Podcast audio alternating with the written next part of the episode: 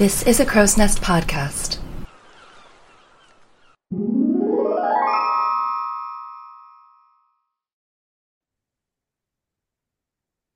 Hello, hello, hello, and welcome back to Damsels Who Discuss. I'm Gallie, and I'm joined by my lovely co-host Alexia. And Hello. we're talking Disney, and I think we're finally into like the silver age of Disney movies that we all remember.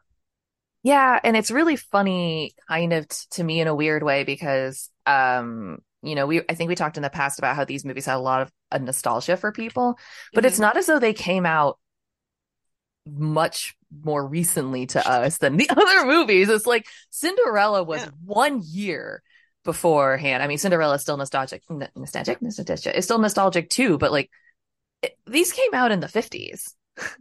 Yeah, they still came out before our time, way before our time.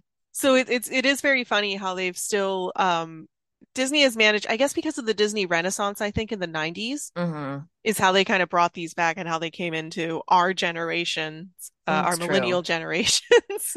It is Nostalgic. That's true. And they're very reminiscent of, you know, it's obvious that the Renaissance draws extreme, basically direct to direct interpretation from the silver, um, the silver era with, you know, we were talking about how Cinderella was like the quintessential Disney princess. And hmm then you have movies like Alice in Wonderland, and then we're going to talk about Peter Pan next week, which I would like, they're less, they're not princess movies, but they're like adventure movies.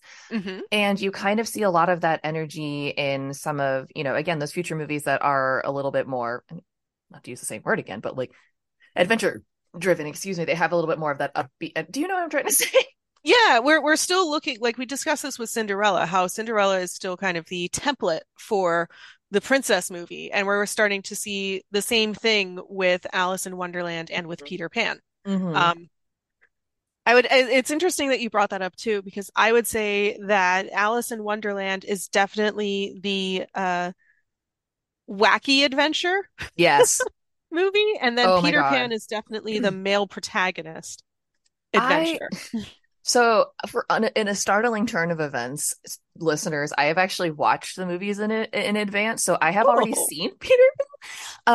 Um, and I wrote a lot in my notes for Peter Pan about how it's extremely obviously hitching itself hard to that young male uh demographic.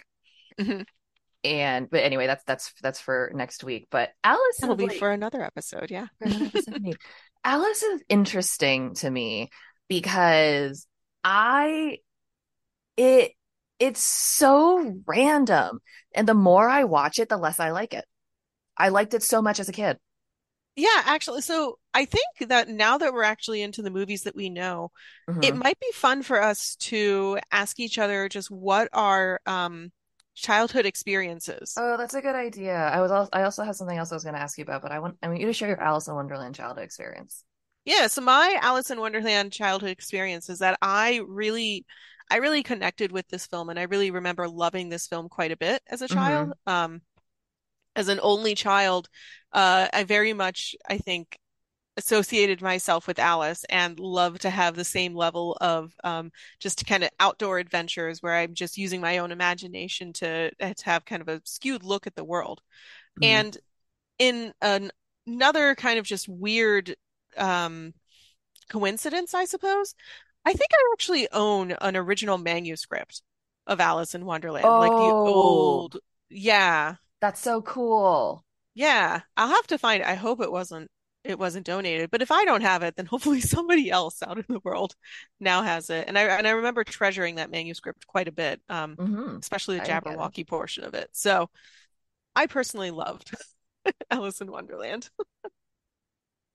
I owned Alice in Wonderland. It was one of the movies I had. I think we've talked about this in the past about how like your your your knowledge of movies as a kid back then without streaming was just like completely dependent on what you had access to, obviously. So this is one of the ones that I had. So I remember watching it a lot. I remember my dad got it for me at Costco. Ooh. Yeah, I remember that. Um, I remember it's I don't know why, but I have this very specific memory of buying Alice in Wonderland. We were at No, it was at Sam's Club. We were at Sam's Club. Yeah, The and rivalry. Um, and he, you know, in a rare because my family was not very big on like spoiling your kids, but they gave us presents once in a while. And like my dad was randomly like, Do you want a movie? And of course the answer was yes. And I remember the choice was between the choices were between Alice in Wonderland and Chitty Chitty Bang Bang, and I'd never seen either of them at that point. Mm. And I ended up picking Alice in Wonderland. I don't I think it's because it was a cartoon and, and I wanted to watch a cartoon. Um Pretty I- pretty colorful things on the box, basically. exactly. And I I liked it. I didn't like hate it as an adult, but the more I watch it, the more critical of it that I get. And I don't know, and, and it's and I'm not that way with every Disney movie, but I do remember watching it as a kid and I I liked it, but I also remember thinking, and I judged a lot of Disney movies based on their music, that the songs were super boring. Oh my gosh. I feel the exact same way. I I think fondly of Alice in Wonderland for the characters, for the art design, for the adventure. I do not think fondly of the songs. This is not a catchy song movie for me. No, none of them are. Uh, I, I, Well, you I said you had a question as well. we talked a while ago about um because I kind of pay attention a little bit to the music in a way that I think you pay attention to the animation with your doodles. Mhm. We had talked a while about incorporating that in somehow, and I think what we should do is have you pick a song from the movie, and at some point I have mm. to a cappella sing it during the episode. Okay. I'll like look it up on YouTube.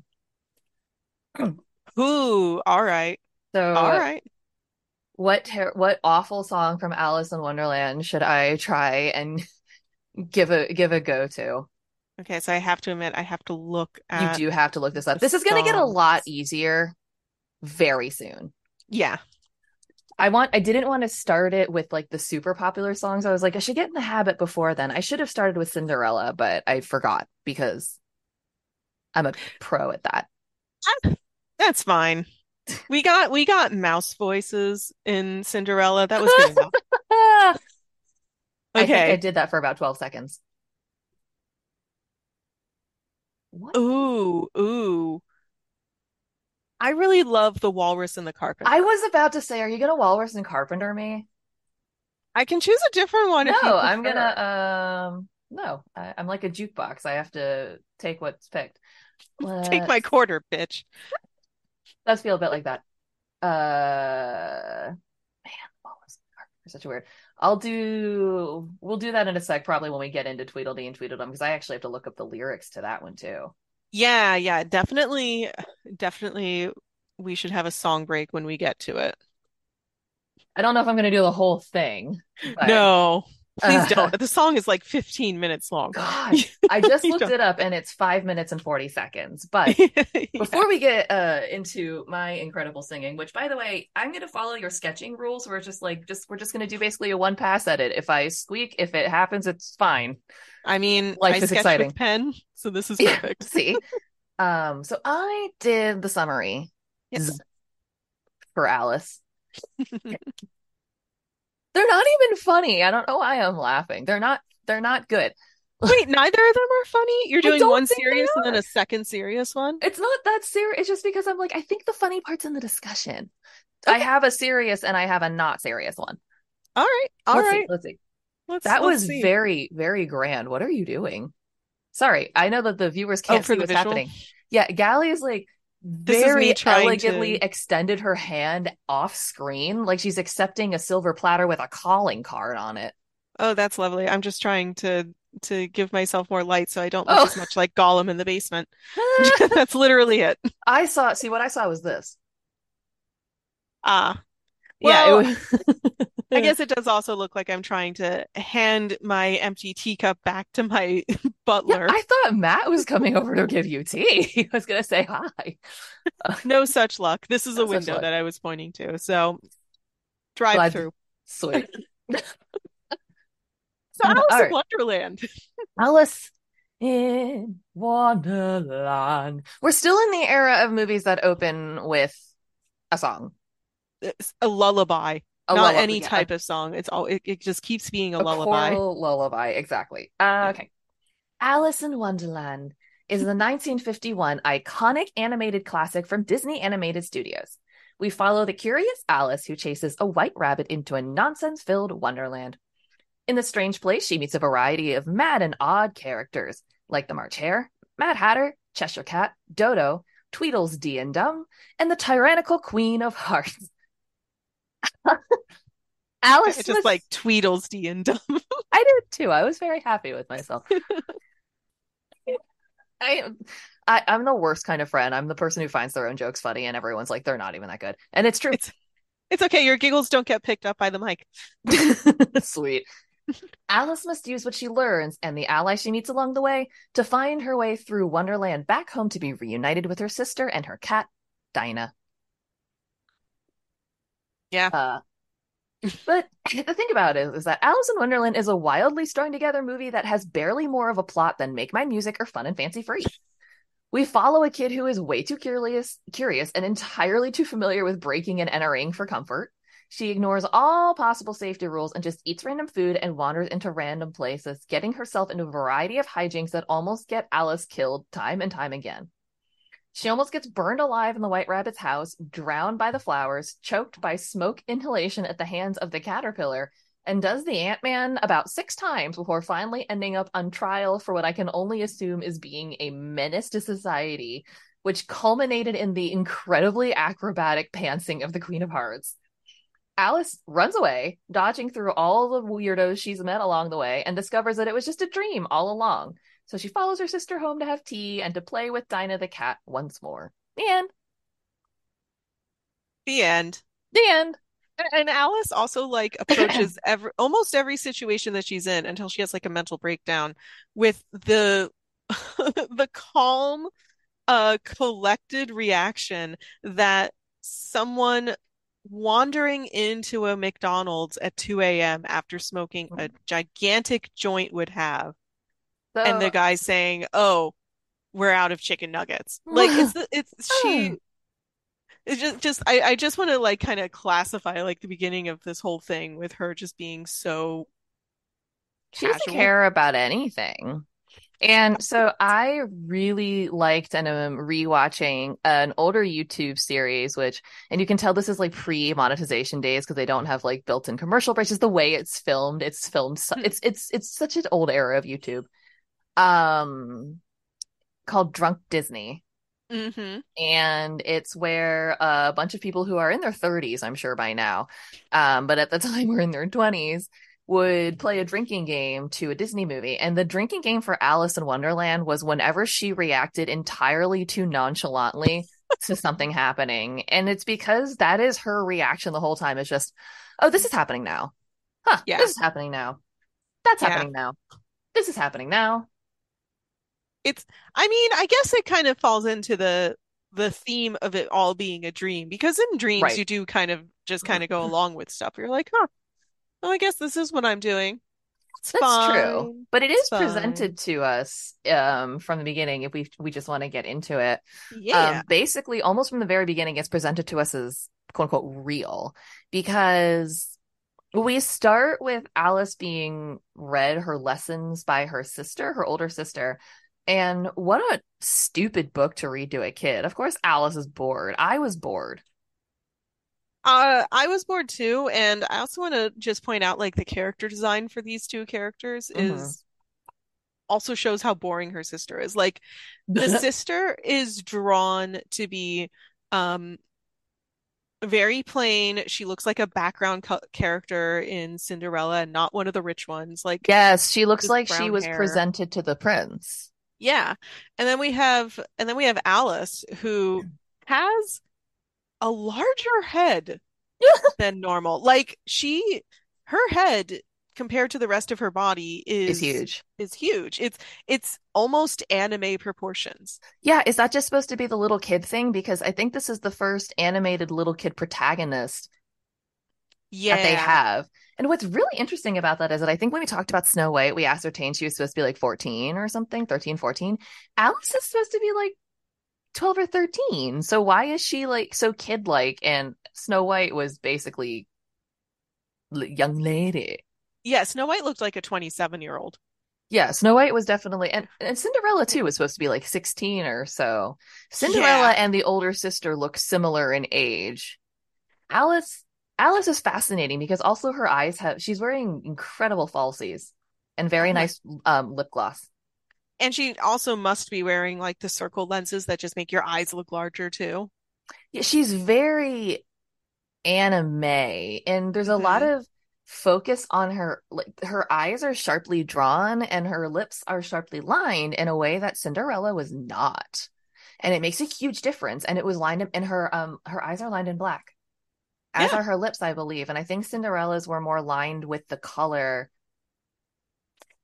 Am I wrong? I'm So okay. You're a little wrong. I Um, think I am. yeah, so so actually the, the the line art is something that I wanted to talk about too, because I think that this is the first uh I think this is the first Disney animated film where we're looking at a lot of um I am wrong. everything is not outlined in black. So actually Yes. uh Alice's lips are a slightly darker pink as the outline versus the inside. I also noticed it a lot with like their skin. There were a lot of frames where um her skin just had a slightly darker peach tone hmm than the rest of it. And and that kind of goes throughout. And I think that with uh other films it was not nearly as pronounced. No, and I also noticed I look I'm just looking I just looked up Cinderella and I looked up some of the screenshots just Mhm. out of curiosity. First of all, Alice is intentionally far more brilliantly colored. It's it's I mean it takes place in Wonderland, but it also just seems more sharply drawn if that makes sense. It's like they drew it in high def. Yeah. making sense? Yeah, so Okay. I understand what you're saying. And I think the other reason that it's interesting for us to kind of compare these two films is because they were Mhm. competing films.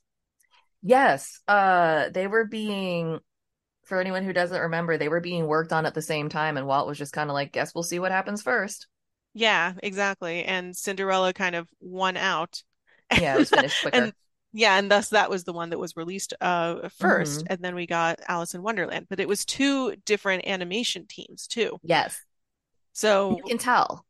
you you really can. And I I have to say my personal preference between the two is Alice in Wonderland. I just really like how brilliantly everything is animated. Same. I really like the um, intensity of the colors. I really like the style. I think that fine line style to um, the lighting approach really helped contribute to it because some of the earlier ones and some of the later ones, you'll see slightly thicker lines, Mhm. which I don't think is a bad thing, but it's just you just notice there's a different style of animation. And I like it, but I don't like the story as much. Well, we we left off with our story with a very plain uh plain Jane sister Yeah, that's- attempting to read what the laws of physics to her sister, her right sister. which to her 12 year old sister who is very obviously listening and she starts doing what i think is a super normal thing which is talking to her cat like i talk to my dog and i'm in my 30s Yeah, and Alice's cat is named Dinah, and I, that must have been named for Dinah Shore, who uh, frequently lended her voice to Oh, earlier Disney probably. films. Yeah, now that you say that absolutely the way it's spelled, D-I-N-A-H. Yeah, Dinah.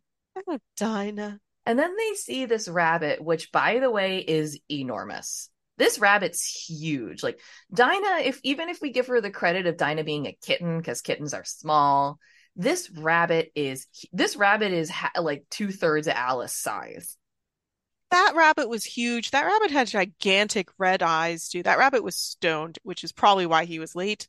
Yep, and uh, uh, Dinah's the only one who reacts to this in a normal way, and Dinah is straight expression is just like, "What the hell is happening here?" Normal, totally Does normal.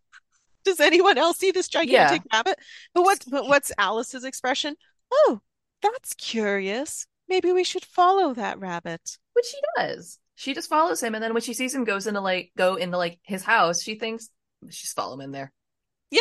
Oh, Dinah, why don't we just follow this rabbit through this tiny little rabbit hole? This seems fine. And then Yeah, she does. And and there's a pit. And she, well, but before then, she even is like she is. First of all, she assumes he's late to a party, which okay, fine, that's an okay assumption to be like someone's late. Like you're you're late for like a party, a meeting, whatever. But then she follows him into his rabbit den and she says to Dinah, What a peculiar place to have a party. You mean his house?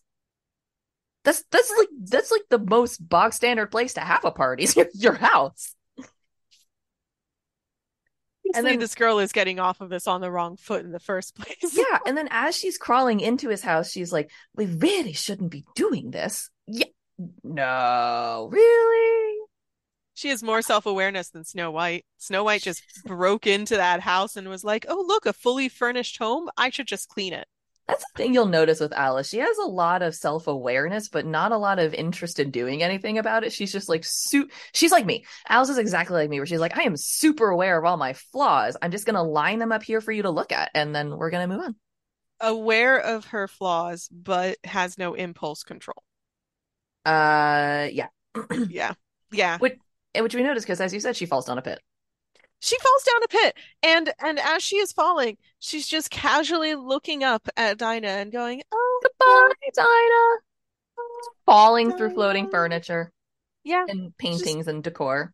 Yeah she just looks around like oh isn't this peculiar? Well look at that. She is way too comfortable for somebody coming up on an acid trip.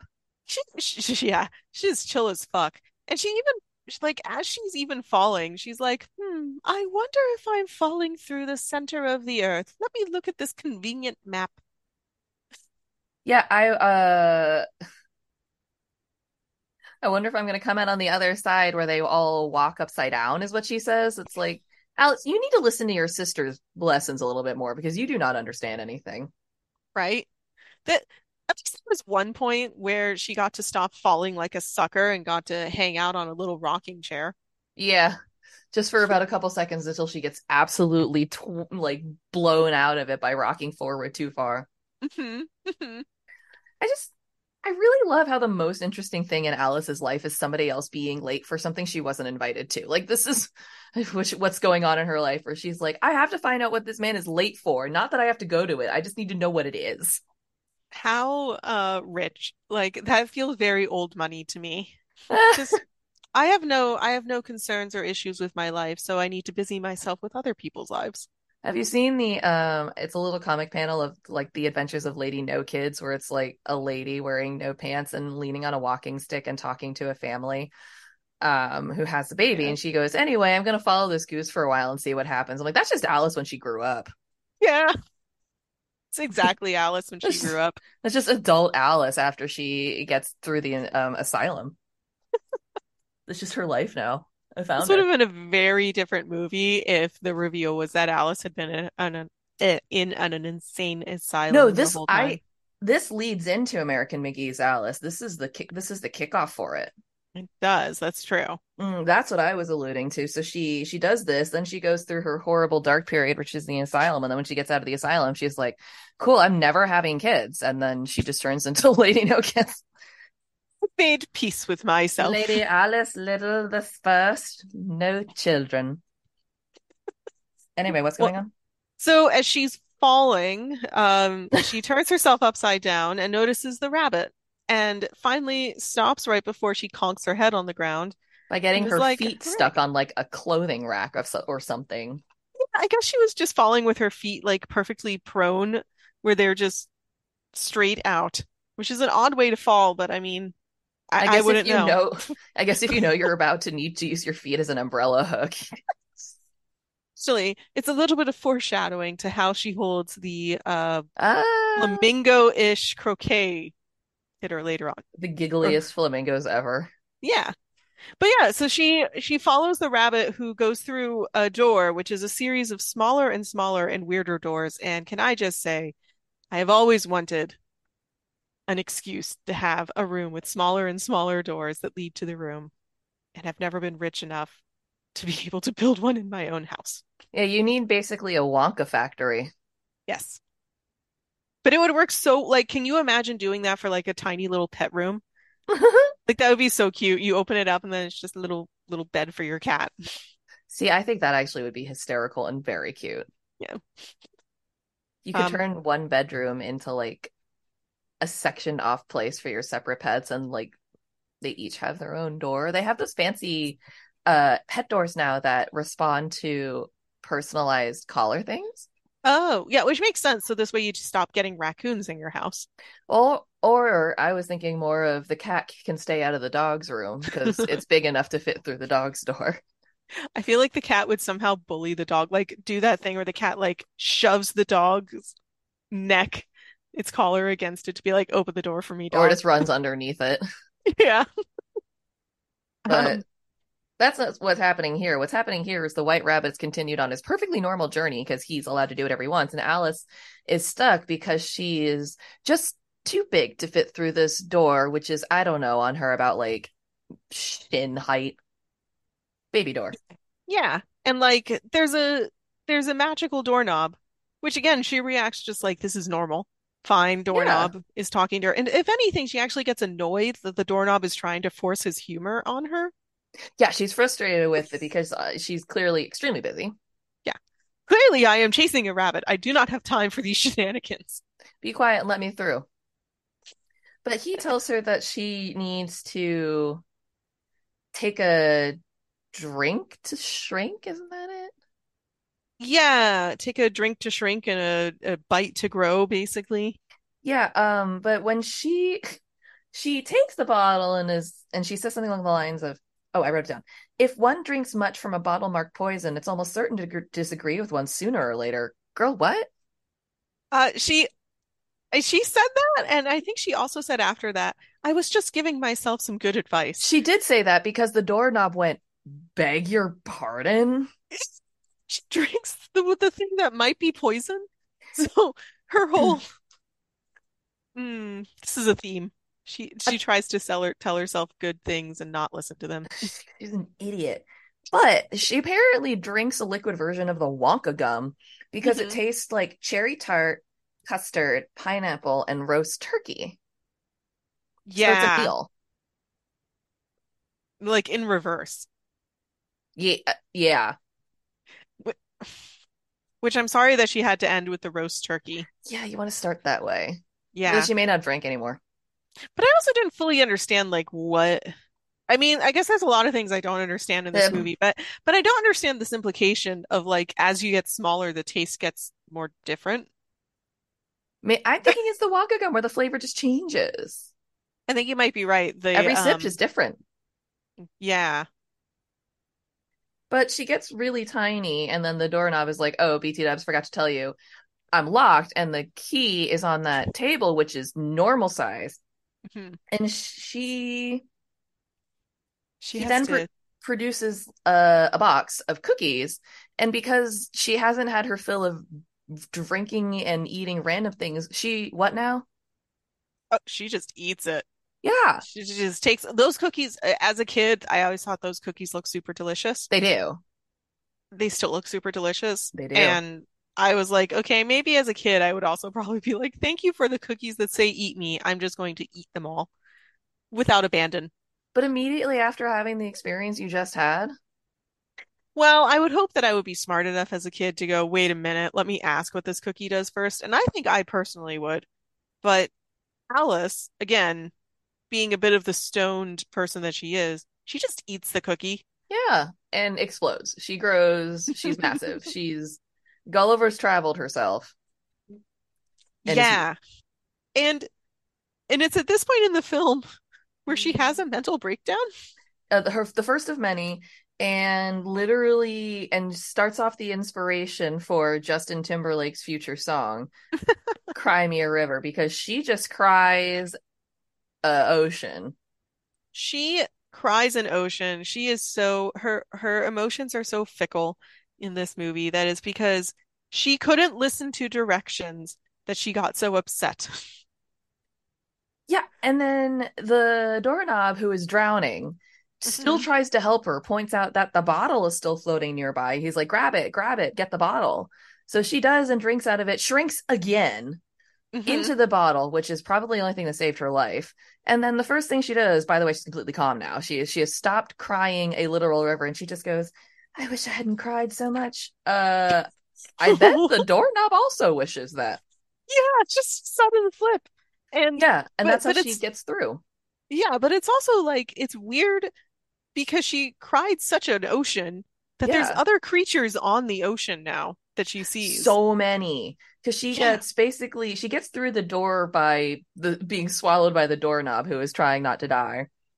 And now she's floating among what looks like an interrupted regatta full of right? yeah. Who have you got there? Oh, you So- have the dodo. I have the dodo at the very end, but yeah, there's like we see. I think we see like Jose Har- Carioca again, or at least a parrot. We see a green parrot that looks like him Yes, and That's- a toucan. in a toucan, and this we see this very very plump dodo bird, um, using a black toucan. I guess it was a black toucan as a raft. Yeah, he's sitting on his feet while the toucan's heads being and like beak are being used as the pontoon. somehow this works like he's floating and he's being pushed by another bird um so i drew this and just wrote capitalism under it so there's my political cartoon of the day It is it's very capitalism and Alice is trying to get their attention for some help and they ignore her and continue going as do this very well choreographed uh luge of shrimp.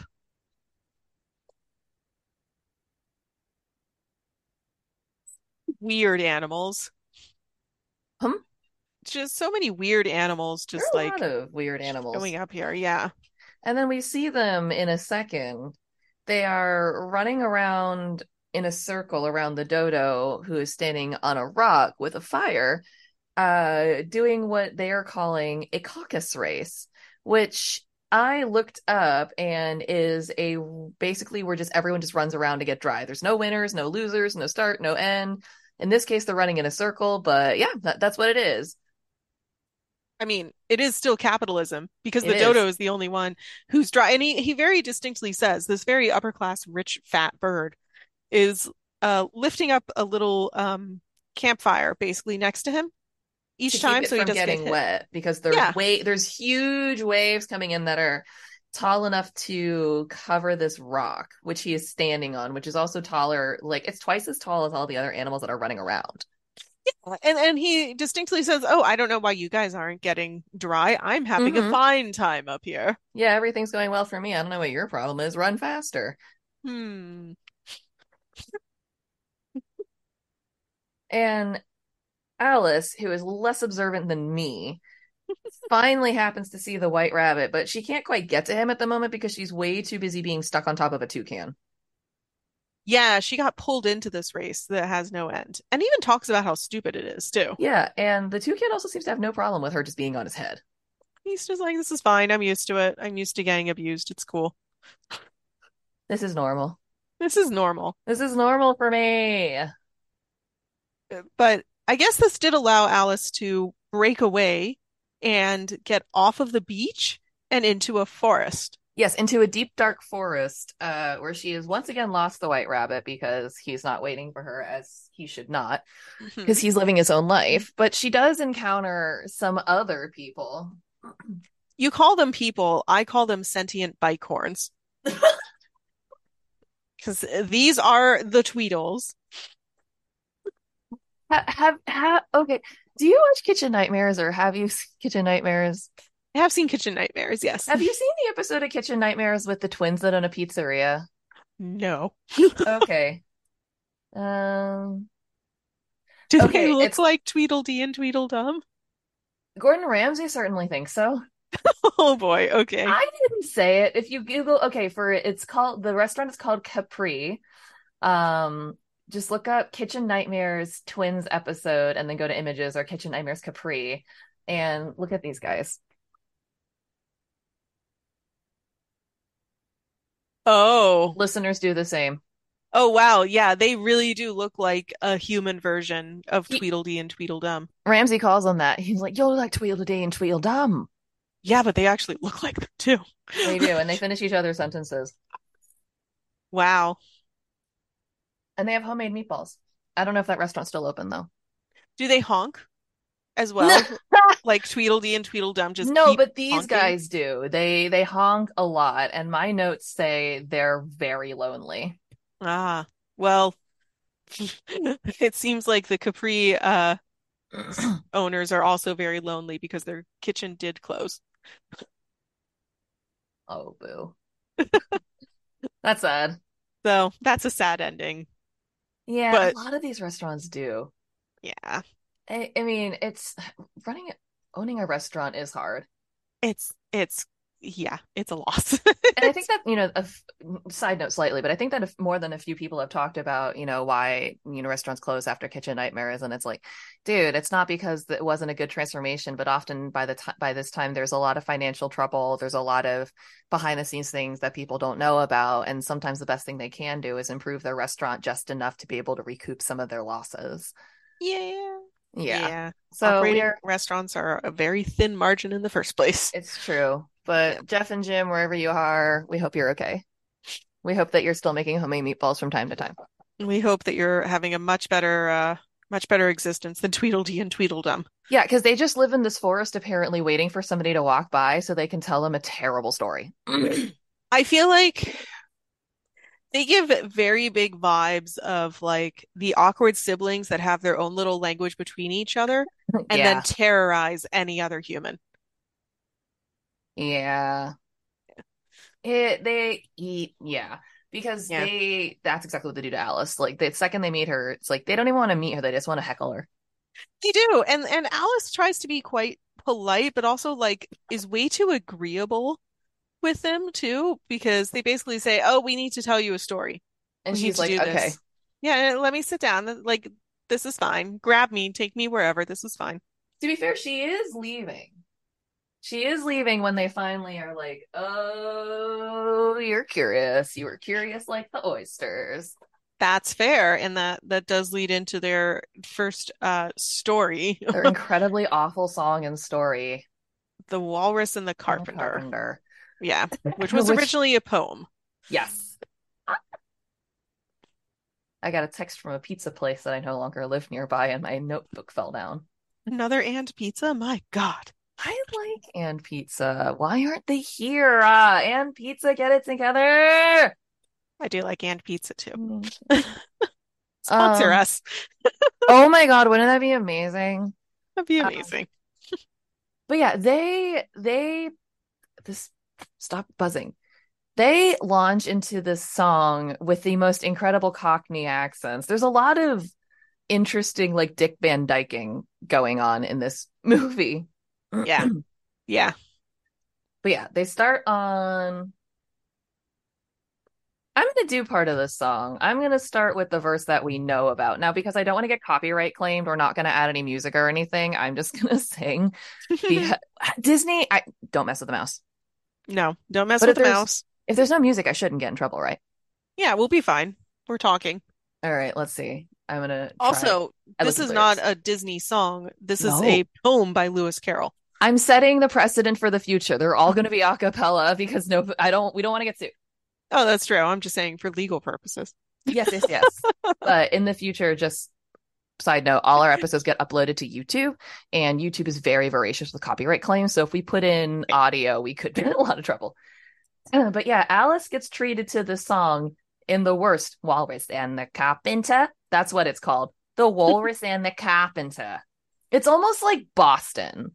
You, yeah, I was I was going to say you're kind of like on the bridge between Australian and Boston. I'm not good at this terrible Tweedle accent. Okay. it's we're just gonna go with what we get.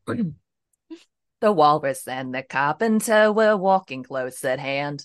The beach was wide from side to side, but much too full of sand. Mr. Walrus, said the carpenter, my brain begins to perk. We'll sweep this clear in half a year, if you don't mind the work. And then the walrus loses his fucking mind because nobody wants to do work because it's time to talk of other things of shoes and ships and sealing wax, of cabbages and kings, and why the sea is boiling hot, and whether pigs have wings. Calloo Callay, no work today. We're cabbages and kings. Clap, clap, mm. clap, clap, clap, yeah, clap, clap. and this works on everybody, by the way. Yeah, yeah, but especially oysters. Like this walrus was very um oh, I'm forgetting their names from Pinocchio, but the two uh Honest John yeah. and Gideon. Yeah. It seems like this walrus comes from the same cloth as the, those two. hmm wanting what- wanting more. I find this interesting because I don't think we'd have songs like this now where it's just this kind of song sing talking. The closest I can think of would be Lin Manuel Miranda's rap monologues. And I think that, you know, part of the reason I was bringing up the music thing is because over the course, like this was written in the 50s. Over the course of going through it, we're going to see your sketch style change. And we're probably going to hear the music style change really dramatically just as you go through the decades and the eras and shift focus. Yeah. Because I'm just trying to think like the style of music in this is so of its time. It it is, and I think that part of it is the uh source material that it's working off of too. Like Yeah. there are other like original songs in Alice in Wonderland, and Mhm. you definitely feel that 50s. I, I'm kind of calling it a lullaby style. I I thought that that was really really apparent with the song Golden Afternoon, the Flowers song. Yes, which if you want to sing that, please, when we get to that point, feel free. But It's not even that interesting. That's yeah, the thing about it is that it's it has that same kind of very boring style. Even the songs that Alice herself sings are not that interesting. She has I think it's called like A World of My Own or whatever is the first one where she's talking about how, you know, if she was in Wonderland, it would be this cool place. And then she mm-hmm. has this really boring song in the middle, middle in the middle where she talks about where she talks about how she should be patient. And it's like none of these songs are particularly interesting or engaging or enrapturing. no, no, none of these songs are good. But yeah. Anyway, back to the walrus and the carpenter. This terribly sung song is being screeched at Alice about um how the walrus and everyone hates sand, which okay, Anakin, calm down. Um but this, this is basically like a terrible parable about a walrus and a carpenter who are wandering around and then they see in the water some oysters. The walrus turns into the Pied Piper and convinces them to come into a restaurant Mhm. and then while he occupies the carpenter with other stuff, he's like, oh, go into the kitchen and slice up some bread and make some broth. He eats all of the oysters, and then the carpenter comes out, finds out he's been double crossed, and then chases the walrus with a hammer. That's the whole story. Yeah, and I wrote, "Stop trying to impress your morals on me, twins." Because they kept like like the other kind of theme with Tweedledee and Tweedledum is they kept trying to teach Alice lessons, right. like moral lessons, and this was one of them. Which yeah, I don't guess be curious. don't be curious, but also don't eat oysters in March. No, because you'll have to deal with their moms. You'll have to deal with their moms. I also don't think they're ready um in March. I want to say it's like months that end in er, like have no September. October, but I don't know. I don't eat oysters. Me neither. I'm allergic. But Alice is allergic to this story because she just leaves. Yeah, yeah. Tweedledee and Tweedledum say, "Oh, but what about the second story?" And Alice is like, "Please, no, for the love of God, no." And, And, they then they start, start it, and she just Irish goodbyes. She gets Yeah, out she- of there. She immediately leaves and she sees a house and asks out loud, I wonder who lives here. And it's like, well, you're definitely going to find out. no questions. No questions. Um, and she even okay. So she, to to Alice's credit, I think she actually tried to be a little polite here because she like knocked on the door, right? Or she was about to knock on the door. Yes. And then the rabbit comes around and yells at her because apparently she's Mary Ann, his Mary. maid. Does he not recognize his own maid? He's a bit Mr. Magoo in that, like, it seems like this rabbit can't see anything, Yeah, even though he wears glasses.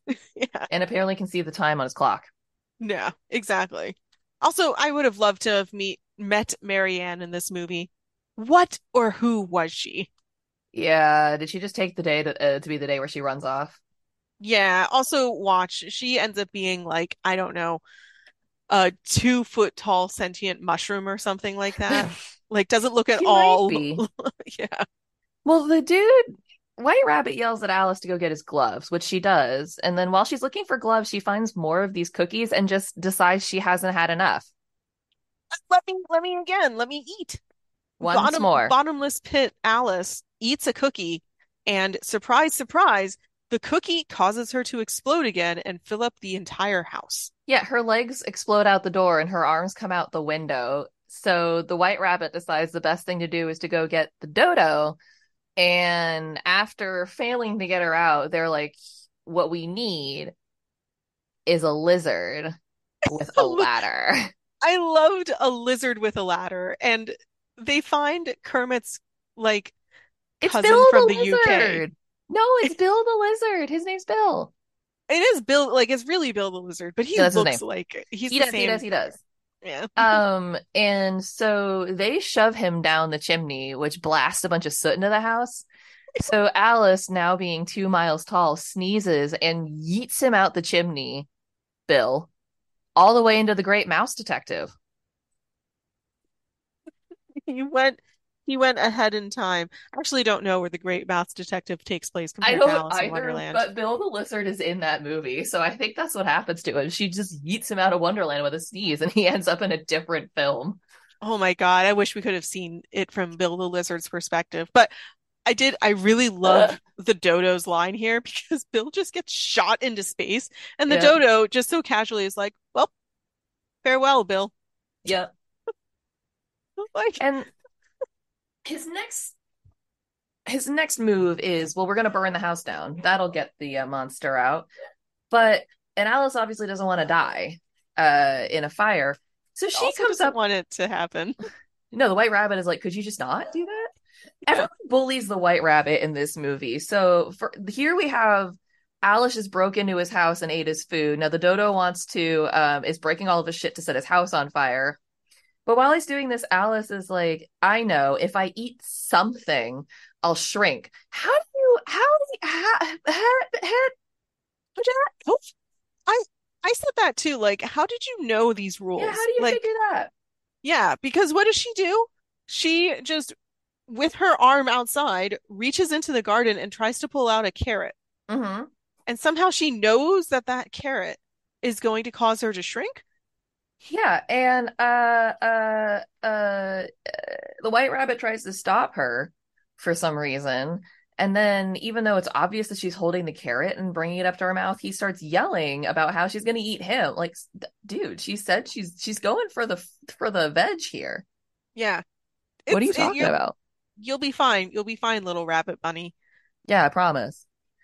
And he is because she takes a bite and immediately shrinks. Mhm. Tiny, tiny, tiny, tiny, tiny. But it doesn't matter. It was all for naught because the white rabbit decides he's late again. It doesn't matter. Absolutely takes off running. The dodo is way too busy trying to start a fire. So Alice just like takes off again. We talk about how late this rabbit is. Like, how how freaking late are you, dude, that you should not at this point just call out sick? Or like don't look for your gloves, maybe. Yeah. Go. If if it's so important for you to be there on time and you're already way too late, don't try to go backwards no. and spend more time getting your gloves and things so you look perfect. You just gotta at that point, you just gotta blast straight forward. Yeah. Like Alice does. Just wander right into whatever you want to run into. Um Which in this case was a really weird garden. A really weird garden and i wrote in my notes that nobody ever wants to walk into an improv concert Oh, that was what that was. And th this was not only an improv like concert, I feel like it was improv animation because they animate so many weird things like bread, like bread and butterflies. yeah And every flower kind of has, we get lady faces and flowers again. yes once again we have faced flowers these are at least animated so it's not as weird but it's still weird But fully animated instead of like a human lady face and an animated flower. yeah and they sing this very boring choral song about a golden afternoon in the flowers that has a weirdly epic end with like a timpani solo I was so perplexed by this song. I'm like, why is this so important of a song that you basically ended the movie with it? I don't know. I remember thinking like I remember liking the song when I was little. I think just because it, there was a lot going on in it. but I it's very boring. I had the opposite feeling. I hated this song when I was little because it was just putting me to sleep. Like it was a fair. it was a lullaby. There's a Um, part in the middle where they are sleepy. Exactly. I, I think I was also annoyed by this part because Alice was nothing but polite to all of these flowers. Yeah. And then when they decide that she isn't a flower like them, but is a common weed, they make fun of her and are just total jerks to her. Like they just start bullying her and shoving her around. They're such little bitch flowers. And then it's if it's not bad enough, these two flowers on her way out find a big like leaf full of water. Because remember, Alice is still like three inches tall at this point, and just dumps it on her. She could have drowned. Yeah, that's just that's just rude. These flowers were rude dudes. They were, but Alice decides she's going to go bother somebody else. So she decides to follow the smoke and find herself a stoner, where she finds the caterpillar who is entertaining himself by singing another terrible song about vowels. Uh, but don't you wish that you could uh blow smoke vowels? Like, I do. Yeah. I just I don't would- know if I'd be sitting under them being like, I you. I think it really depends on how high you were. I've never done that. Yeah. So probably not.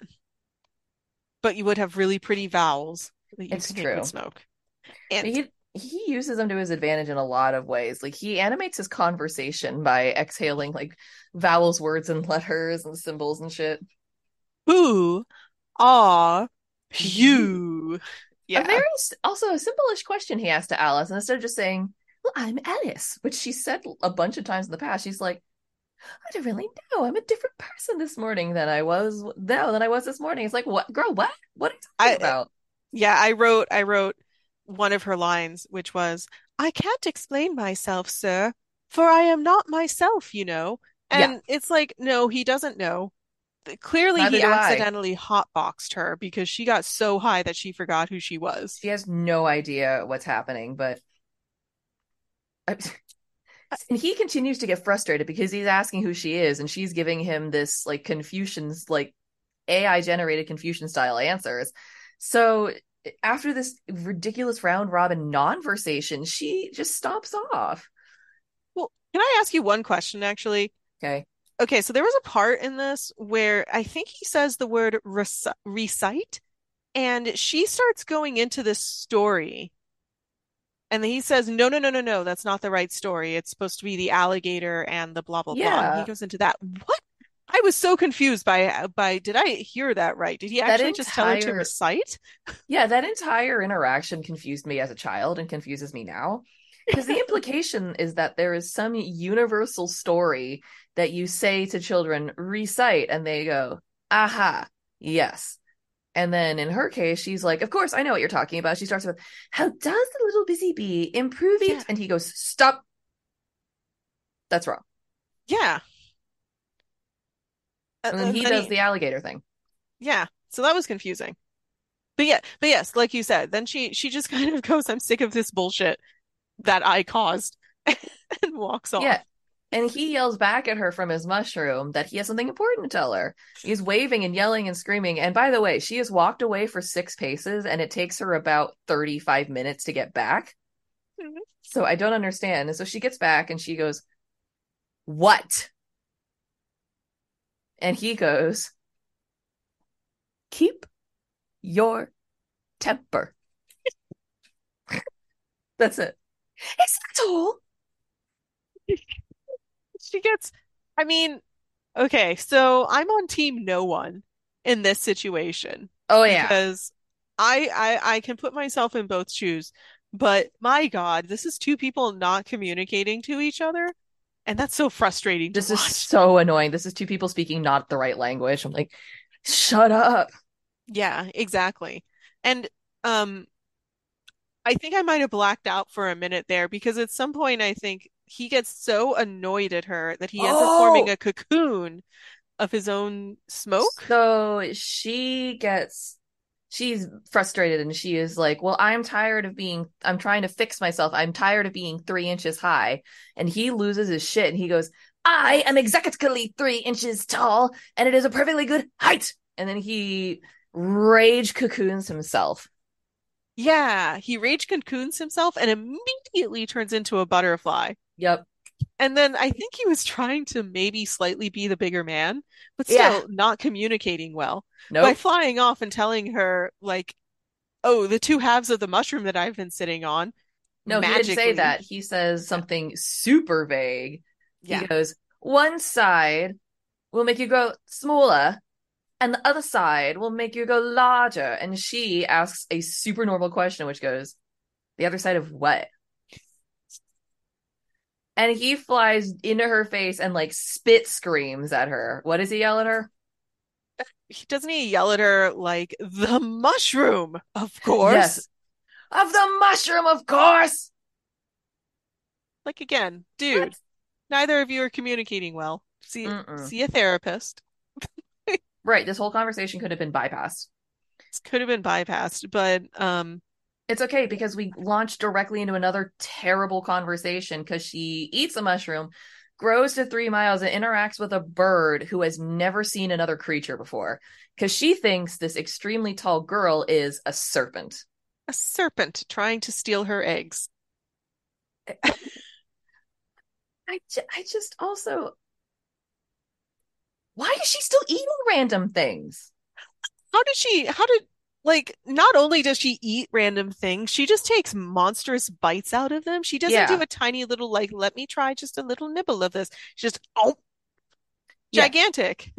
Yeah, so she's now massive, and this bird's having a conniption fit trying to collect her eggs because, you know, she's convinced Alice is going to eat. It's really funny because Alice is like, I'm not a serpent. Mhm. And the bird asks her, I bet you don't eat eggs either. And Alice has to be fair. She's like, okay, I do though. and the serpent's like, "Ah." I mean, the serpent, the bird's like, Yeah, that bird is just like, aha, I got you on a technicality. Yeah. she did. So Alice continues with her normal trend of just eating things again. She eats the whole other mushroom half. And then becomes Shrinks. too tiny again. Mm-hmm. Yeah. And but then, then just we, we finally watch the gears turn in her head. For the As first time in forever, they had to kick off so much dust. Yeah, as she goes, oh, maybe if I just lick the mushroom, I can become the right size. And apparently that worked. Like she just discovered her dosage, which was amazing. And then she So she decides to hold on to the mushrooms and just I don't know how she could tell the difference between which was which. I have no idea. If I were her, I would have to be very diligent about like, okay, left hand, left pocket is, right hand, right pocket is. But she just goes like, just keep this for later and just pops them in there. Yeah, just like I'll have a little snack for later. hmm And then she uh, she continues on with her journey because she's not done. Oh, she is not done. We we are finally at the point where um Alice meets the Cheshire Cat for half a second. Yeah, she runs into the Cheshire Cat who tells her he can't help her or won't help her. It's unclear. Um, but that if she wants some help, she should go see either the March Hare or the Mad Hatter, but they're both mad. And then, Well- Most everyone's mad here. yes, that's what I wrote down. And then I wrote down thanks, Pooh. Yeah. And I found it interesting that it was this long into the movie before we meet what I would consider to be the most pop culturally iconic characters the Cheshire Cat, the March Hare, and the Mad Hatter. It took, takes this long. I and I wish I had written down um the the timestamp because I do feel like it was like at least 40 minutes in. Yeah, I didn't write the exact time time time time tab. It was pretty late. But but yeah, like there is basically an entire 40 minutes, I think, of the movie that a lot of us probably don't remember. Right. Or is uh, is unimportant, or we think it's shorter than it was. Yeah, and it's I also rem- very unimportant. Yes, I just remember all these segments being shorter. Mhm. Like I thought we ran into these guys earlier, but and but we don't. Now is when we run into the the that pair and the unbirthday song because Alice wanders into them singing the very famous unbirthday song. And I wrote down in my notes that we need to celebrate more unbirthdays because life sucks and morality is a burden. How high or tired was I last night? I mean, the answer is probably yes. Yeah, I think I was trying to write um, an, a line for Julian Fellowes' Titanic series. God, that's Yeah. weird. but I would I would want yeah, what a crossover you did there. Um Deep cut. I I too agree. Why not celebrate your birthday 364 days a year? Yeah, seriously, Callie, a merry, merry unbirthday to you. And a merry, merry unbirthday to you. Thank you. And listeners, um, if it is your own birthday too, a merry unbirthday to you. And if it's your birthday, get the fuck out of here. Yeah. No, you. no, stay and listen, and then you can go. Yeah. Um, have your have your half cup of tea. have your half a cup of tea. Um, and I think one, of- I don't remember who said it. I don't remember if it was the hair or the hatter or both. But they, she comes in the middle of the song and starts clapping, and then goes, "Oh, but I liked your song." And he, they go, "You enjoyed our singing. We never get compliments." And I'm like, "Gee, I wonder why." It's because you're screaming about unbirthdays. To your poor PTSD mouse that you have too. Uh, so the Alice's cat, because the Yeah. March Hare and the Hatter are like, "Well, who are you? Where'd you come from?" She goes, "I was hanging out with my cat." And this mouse explodes out of a teapot, and they're like, "Get the jam and put it on his nose." And I want to know, like, is their solution just to kind of like suffocate the mouse with the jam on its nose, like it can't breathe until it calms down? Hey, I there's there's a lot of things that are wrong with the dormouse. Like mentally, physically. There there's a lot of little things wrong with this mouse. He probably should not be living as long In as he has. Yeah, and and and a teapot. So I feel like maybe the jam um just distracts him long enough. Maybe I- forget. He just he it, like, ooh, you know what it is? You know how with sometimes dementia patients, it helps when you give them like a familiar scent or Mhm. a song or something like that. Perhaps this is the scent that brings the dormouse back to his little life, oh maybe.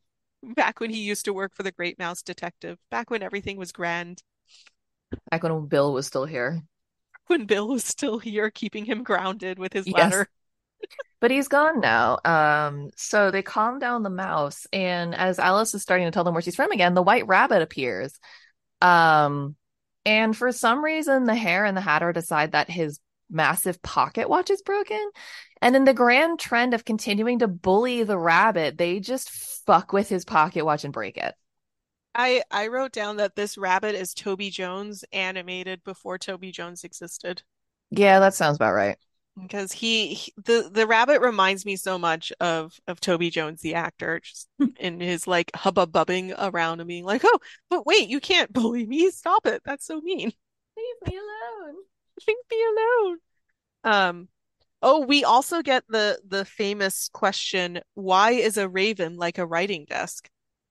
Why is a raven like a writing desk? And How, d- how dare you? How dare you ask me such a stupid question that I asked you just a minute ago? It's like it's conspiracy theory in animation. yeah, kind of. Just I'm going to ask you a dumb question that can't be proven, and you're going to ask like respond back to me reciting the same question I asked you, and I'm going to tell you that you're the idiot. Yep. And then they immediately fuck with the white rabbit and literally throw him over the guard the like garden wall, singing a Merry unbirthday to him. And Alice once again tries to follow him and then just gets lost in the woods. Alice also says uh, a really great line. Yeah.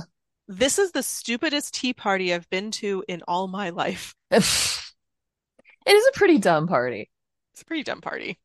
Yeah, and then sh- she leaves the stupidest tea party she's ever attended in her life and gets lost in the woods and sings yet another super boring song about how she always gives herself really good advice and, and that she should be be patient is very good advice. And then she just cries a lot. I took no notes during this because I just could not care. I wrote down that it's really sad that the animals disappear when they start crying. So it's like, so you make them cry and then they vanish. Nice job, Alice. It's the reverse of a Disney princess. She's the reverse of a Snow White. The animals flee her. They just van, they cease to exist when they're sad, and she makes them Yeah. sad. Mm-hmm. But it's okay because now we see the cat again for another four seconds. I forgot how short the segments with each character are. Yeah. Yeah. They're so short. She didn't spend that much time with the um No. with the tea party either. No, and she doesn't spend that much time. Like each segment with the Cheshire Cat is about one minute each. The last one is him just telling her to go to the tea party, and this one is him telling her about the queen and then pulling the lever in the tree to send her to the queen. Like that's most. Yeah. That's it. Was this okay? So the two Cheshire Cat moments, I got confused on the timeline thinking Mhm. back on it. Was this also the moment same. where, as she's fleeing through the woods, she runs across all of these bizarre birds that are not Yes, yes, yes, yes. birds? She leave. She jumps the garden fence, runs into the forest, and encounters a bunch of like musical birds and these sentient glasses and a bird that's a mirror. Yeah. Um, and then she's lost and finds these little creatures called the Mome Raths who point her to a path. She runs down the path, which is then being erased by a dog. I sound like a, ch- a five year old telling a story. Oh, it's Um, insane. It is. And then she, um, when she sees the path is being erased, she just sits down and starts crying and singing this terrible song. And then all the animals that were around gather around to listen to her sing. And then they start crying. And as soon as they start crying and looking emotional, they vanish. Yeah, that okay, that's what it was. It was so Mhm. strange. It was And super weird. And then as soon as they're all gone, is when the cat comes back. yeah, and the cat shows a door in a tree, like so that she Of can go to um uh Halloween Town. Not Yeah. Halloween Town. What was it? For a Nightmare Before Christmas. uh, Christmas time, Christmas Town. Christmas land. Yeah, Christmas Land. That's it. Yeah. That special kind of magic in Christmas land. That's right. Oh, Uh, we're not going to do that movie, are we? That's not an animated classic. we can talk about it. Now. We can talk about it now, actually, um, because I was gonna say we're gonna be starting something new on the show. Um, we wanted to find a way to get some of you guys involved in the show, and we're gonna be watching Disney, Disney, Di- Disney. Disney. Disney. We're gonna be watching Disney sequels. And originally, I had petitioned to have Mary Poppins and Bedknobs and Broomsticks included in the regular um, lineup, but I'm wondering if we can put those in the sort of like jumble sequel thing, and then we can add in other Disney movies we want to do, like Nightmare Before Christmas, because Halloween's coming up. Mm, that might be a really fun little uh little foray into Halloween. Let us Yeah. know. Let us Let know us what know. you think. if you want to see some like special Disney movies like that. Um, wha- yeah, for now they just go to uh Queen of Hearts land where we meet the cards who are painting painting the roses red. And I just want to know if it was so important that they not be caught, why are they doing the worst job of painting? They are haphazardly painting in a way that is very difficult to describe if you have never seen a toddler with a garden hose. It, it- they really do. They literally slap paint onto flowers, but In everywhere. because of that, yeah, that just goes literally everywhere. It's it's they're singing a very cheerful song about killing plants that they fucked up. Yeah. They know in their song, they're like, yeah, these plants are definitely going to die. And then when we get found out, we're going to die too. Uh, but it's okay now because w- for the meantime, we're just going to, we're going to do splatter. We're going to do pour paint and splatter art at the same time. Yeah, we're we're poor man's poor man's Jackson Pollock. Yeah. Um, so Alice decides she's going to help. Because she just yes ands everything that she sees here, I guess. I, she's like my character in Baldur's Gate. Like, I think I was telling Gally off air that I'm playing my character who just agrees to the last thing the last person told her. I'm like, that's what Alice does. The last thing the last person told her, she's like, oh, I guess I have to do this now. Uh huh. That's fine. Okay, sure, fine, I guess. And uh, we we finally get to meet the queen. We do. But before we meet the queen, we get some Dumbo style choreography from this deck of cards. Oh my God. Yeah. The card soldiers come in and do some Dumbo style choreography while whistling. It's great. Yeah, I wrote pink cards on parade because it seemed like the pink elephants on parade scene too. I don't I it also felt like the um inspiration for the Windows solitaire game, like when you win and the cards just kind of like all For real. fan out. And and cover your screen. It felt just like that. Mhm. But um yeah, we find out what the White Rabbit was late for. He was late to blow the trump the uh, the trumpet and announce the queen arriving after her highly choreographed um card beret. And the king, and the king. which uh, who really remembers the king from this movie? Me, Everyone actually. remembers the queen. Yeah, I I forgot about him, and I was Oh, I kind of delighted each time I saw him because I'm like, I didn't because I always liked that after that joke. I always liked the after joke to be like, and the king. and then That was just funny. this tiny man. this tiny little thing. Um, I like that the Queen of Hearts is from Maryland, according to her dress. Notice that too. Thank you. Thank you for the cheddar, uh, the Old Bay State. It was it was very much the Maryland flag. Um, Oh my God, it was so Maryland flags. The first thing I noticed, and it's not just because I'm from Maryland. I I don't know why. I don't I mean- either. Is jousting still jousting might still be the uh Mar It uh, is. Maryland official sport, so maybe yeah. It is. I'm disappointed that the Maryland Ren Fair is actually going to be in town when I'm in town, but I will not have enough time to go. oh I know. I just well, because we're gonna hang, we're gonna hang out, and then I have the game that next day, and it's like I think it would be too much to try to like go to the Ren Fair in the morning and then make it to a game by three. It's like it's not gonna happen. No, no, not unless you had a whole batch of cards like the queen does to transport you. But she does, and she is no fool. She immediately sees all 73 gallons of paint that have been splattered around her garden and is like, "What in the fuck happened?" And so of course she says off with their heads. But Yeah. which head? Which head will they choose? The card's head. Well, um, the cards do the they do a reverse Spartacus where they say, no, it wasn't my fault. It was this other person's fault. And they keep like going down the line. Yeah, and she's like, "All right, well then all of you die. Bye." Yeah. And I wrote down that this was a bloodthirsty card kingdom because the rest of the cards rejoiced in the killing. Oh, yeah, they are instantly on board with this. And Mhm. um the queen just now notices Alice. What's this 3D figure among my 2D Yeah. cards? And the king comes over is like, "Gosh, do you think she's a club?" And the queen is like, "Whoa, it's a kid." Look, look, honey, it looks like you She's taller. Uh, Alice is taller than the king. by a lot. hmm But um yeah, the queen just decides to challenge Alice to a game of um croquet. Not before completely trying to bully and correct her. Oh yes, she uh she gives her an elocution lesson. Yeah, uh, but oh, that really frustrating level of elocution lessons, Yeah. which when are they not? Where you're trying to talk to someone and they go, "Yes, but straighten up first and Oh, move God. your butt back, and now you can really elucidate what your words are." And you're like, "I wanted to tell you I need to go home." This is a this is the energy of could I go to the bathroom? May I go to the bathroom? It's like mm-mm. We all hated that teacher. Yep. Mrs. Queen uh, Mrs. Mrs. of Hearts would have been that teacher.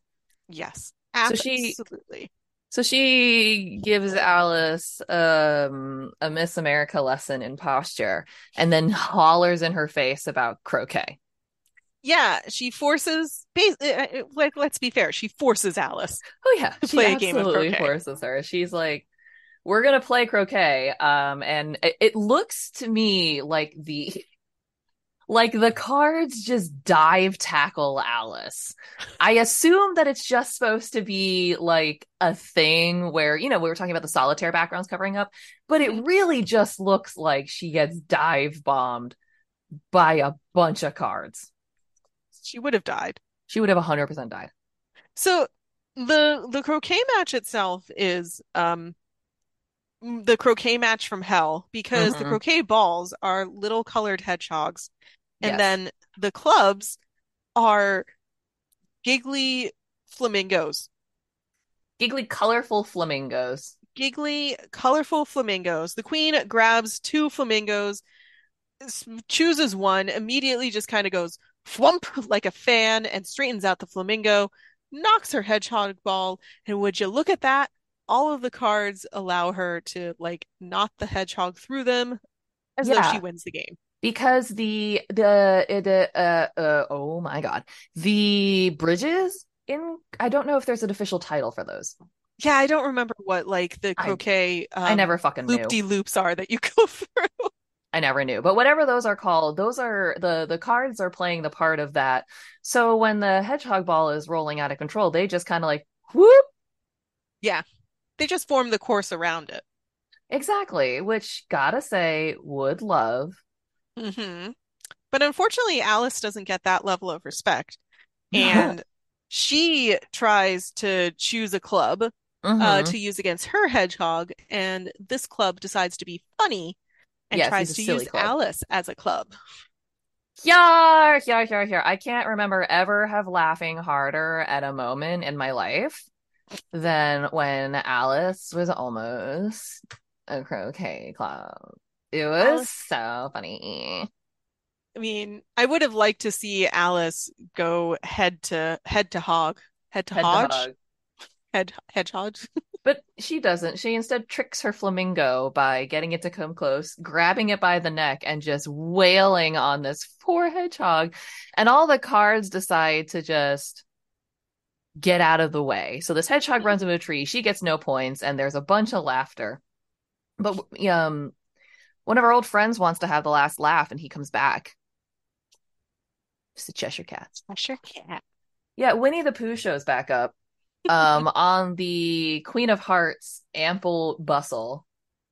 So ample. So ample. He is leaning on it like a lazy boy. Yeah, and Alice is trying to uh point out this cat who I guess weighs nothing Yes, because the queen doesn't notice him. Yeah. Either that or that bustle is just real good at holding holding up. It's a steel bustle. It's a steel bustle. It's a cage. She's a just cage. wandering around to the cage underneath there. Um, Mhm. that's where she keeps the king. That makes sense actually. He's he is small enough to have a very comfortable uh ride in her bustle. Oh, that Yeah. sounded wrong. It does sound wrong, but it also does sound cozy. You could take a nap in there and have snacks. Ooh, cozy bustle.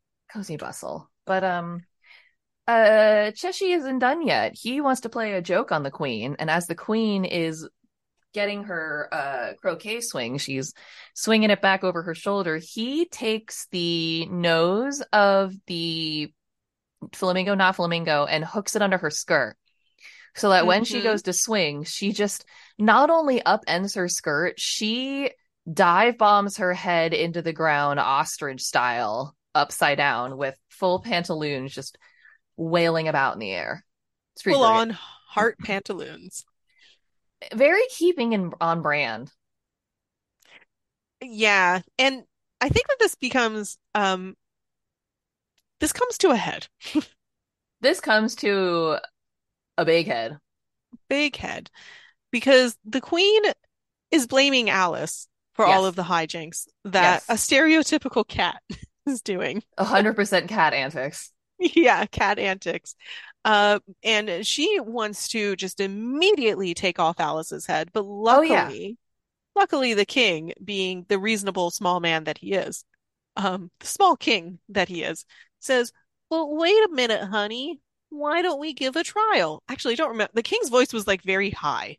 It was very high pitched. Be like, let's see here. Couldn't we have a trial? Mm. Yeah, can't we Just have a a little- trial, my dear? Yeah. She must love him because she's like, oh, all right. Yeah, fine." he gets her. He gets her. I mean, someone's got to. They're one of those couples. No one else understands their love, but they do. She doesn't know your story like I do. Dude, I've had that song stuck in my head for like a week. So imagine it being uh sung from your butt because that's where your tiny husband lives. Oh, I only it got it got worse because someone does a par uh, Chelsea does a parody of it in her in the Drunk Disney for Peter Pan, and that got stuck in my head again. It's like, God Oh no. damn it. Oh Well- no. Yeah, this fucking song. But so yeah, they decide to put Alice on trial for embarrassing the queen. hmm And luckily it's not a trial like um in Ichabod and Mr. Toad where all we get are newspaper clippings showing us the result of it. No, we actually get to see the trial. Um, I think my favorite thing is whatever inside joke they have going on with the dormouse in this universe, Right. where they br- they bring up the teapot. The two of her guards bring it up and she the to the queen of hearts is um because she's going to interrogate the dormouse and she starts off by yelling at it she's like and everyone's Shh. Yeah. and even she's like like everyone is in Yeah. on this weird joke with the dormouse I I I love it. I like PTSD dormouse. They just know. Yep. I actually I wonder um if the dormouse goes full full terror, does he just destroy everything? Like he is oh, he is actually the Jabberwocky, but in mouse form. So if you anger him, Oh, yeah. it's all over for you and they It's all, all know over. it Yeah. I just thought it was funny because he just sang Twinkle Twinkle and then the queen is just like, that's the most important evidence of all. Yeah. like, yeah, totally. That's my that yeah, you got it. You you done cracked this case. I sure do believe that little mouse. A exactly, A plus. Um but once again, the Cheshire Cat, who definitely wants Alice to die, makes another appearance. And Alice decides just she's not done being ridiculous. Being on trial to have her head removed isn't enough. She finds the mushrooms in her pocket and just pops them both into her mouth. Not one at a time. She's just like, oh, Yeah, just I guess if I eat both of them together, I know that this will work and Yeah. and make me the most magical gigantic monster that you think I am. I was very confused about that. yeah, uh, I- what an approach. So okay, I wrote down a line here and I don't remember when it was said or to whom, but I just Okay. liked it. With your hat. What was it? Off with your hat. Oh, this must have been I- they when is it they brought in like a fake oh the unbirthdays they sing to the queen about how it's an un, her unbirthday song and then they bring in a gift and it's this weird hat that turns into the cat Yeah, I think I think that was a it was like it's to the Mad Hatter. And I, I don't know. I just liked something like that I appreciate that.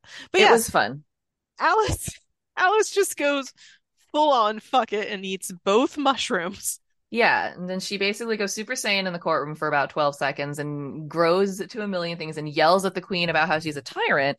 But as she's doing that she shrinks back down. And again this cat just coming out of the woodwork to show that he wants alice to die. Because the she's now normal size and the queen's like i'm sorry what were all those terrible things that you were saying? And the cat's like oh here i'll tell you. She said that you were a bad tempered pompous old tyrant Of course, the queen is like, well, I fully believe this mystery cat that fucks up everything. to be fair alice did say that and she said it really loudly so like this was just that whole what did you say and the, the, what did you say nothing hmm that's what i thought Mhm. that was that Um, was that interaction but we got an interferer who was like i'll tell you what she said You little suck up. And so alice very smartly for once in her life just takes off running Yeah, so the entire kingdom of Wonderland is chasing Alice and it it, very um it very much comes to a head. I feel like okay, I do feel like this was the part of the movie where Walt Disney was like, how are we going to wrap this thing up? yes because the climax I, I would argue that that this like whole uh scene in the courtroom is kind of the climax of the movie. Agree. And it does again happen kind of like five minutes to the end basically. Yeah because it's like the end of the story but not the end of the movie. Yeah. And so uh, they were kind of like oh crap how do we get Alice out of this one? We wasted 40 minutes of the movie talking about nothing. Yep. So she comes back to the doorknob again, and it's become more obvious that now that it's a dream. Like she's running through each scene, like r- jumping over rocks turns into jumping over stuff from the um tea table, Mhm. and then she goes gets back to the doorknob and looks through it and sees that she's been asleep under the tree the whole time. oh surprise Gasp, gasp, gasp. So she starts yelling at herself, Alice, wake up, wake up, wake up. And she does. because it turns out that it's not her who is yelling at herself to wake up Mm-mm. it was her sister Yeah, her sister is finally, I don't know how long it's been, but her sister has finally noticed that Alice is passed out and is like, get up. For fuck's sake.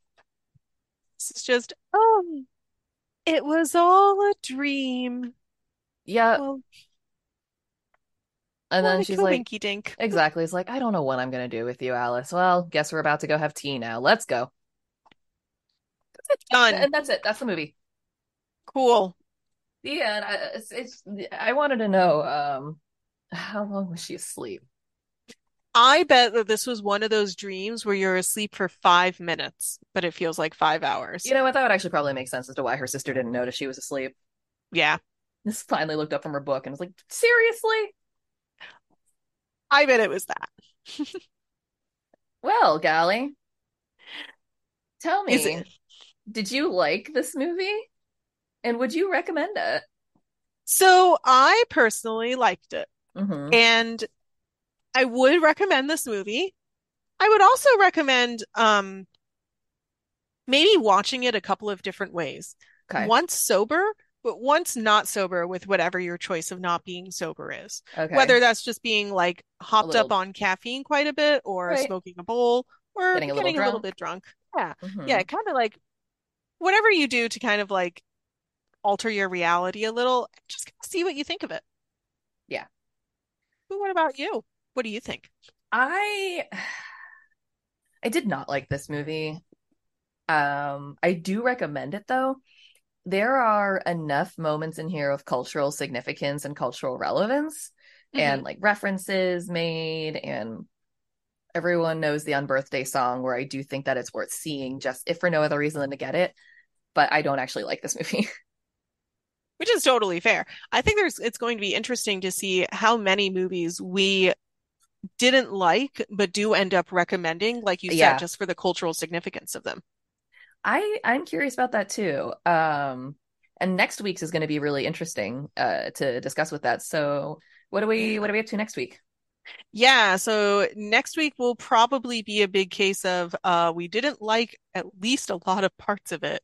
Yeah. Um because we're talking about the culturally locked in time Peter Pan. Well, that'll be a fun journey. So uh uh yeah, yeah, join us join us then. Uh, we will be off to Neverland. We will indeed be off to Neverland. And uh yeah, we'll see you then. So long, glamour boys. So long, glamour boys. Damsels Who Discuss is created and produced by Crow's Nests Podcast. Your hosts are Gally Articola and Alexia Thirumalai. You can find us on Facebook at facebook.com slash damsels who discuss, all one word. On Instagram at instagram.com slash damsels who discuss, all one word again. And on Twitter at twitter.com slash damsels who disco, because Twitter has a character limit. Or you can also email us at damselswhodiscuss at gmail.com. So long, glamour boys! So long, glamour boys.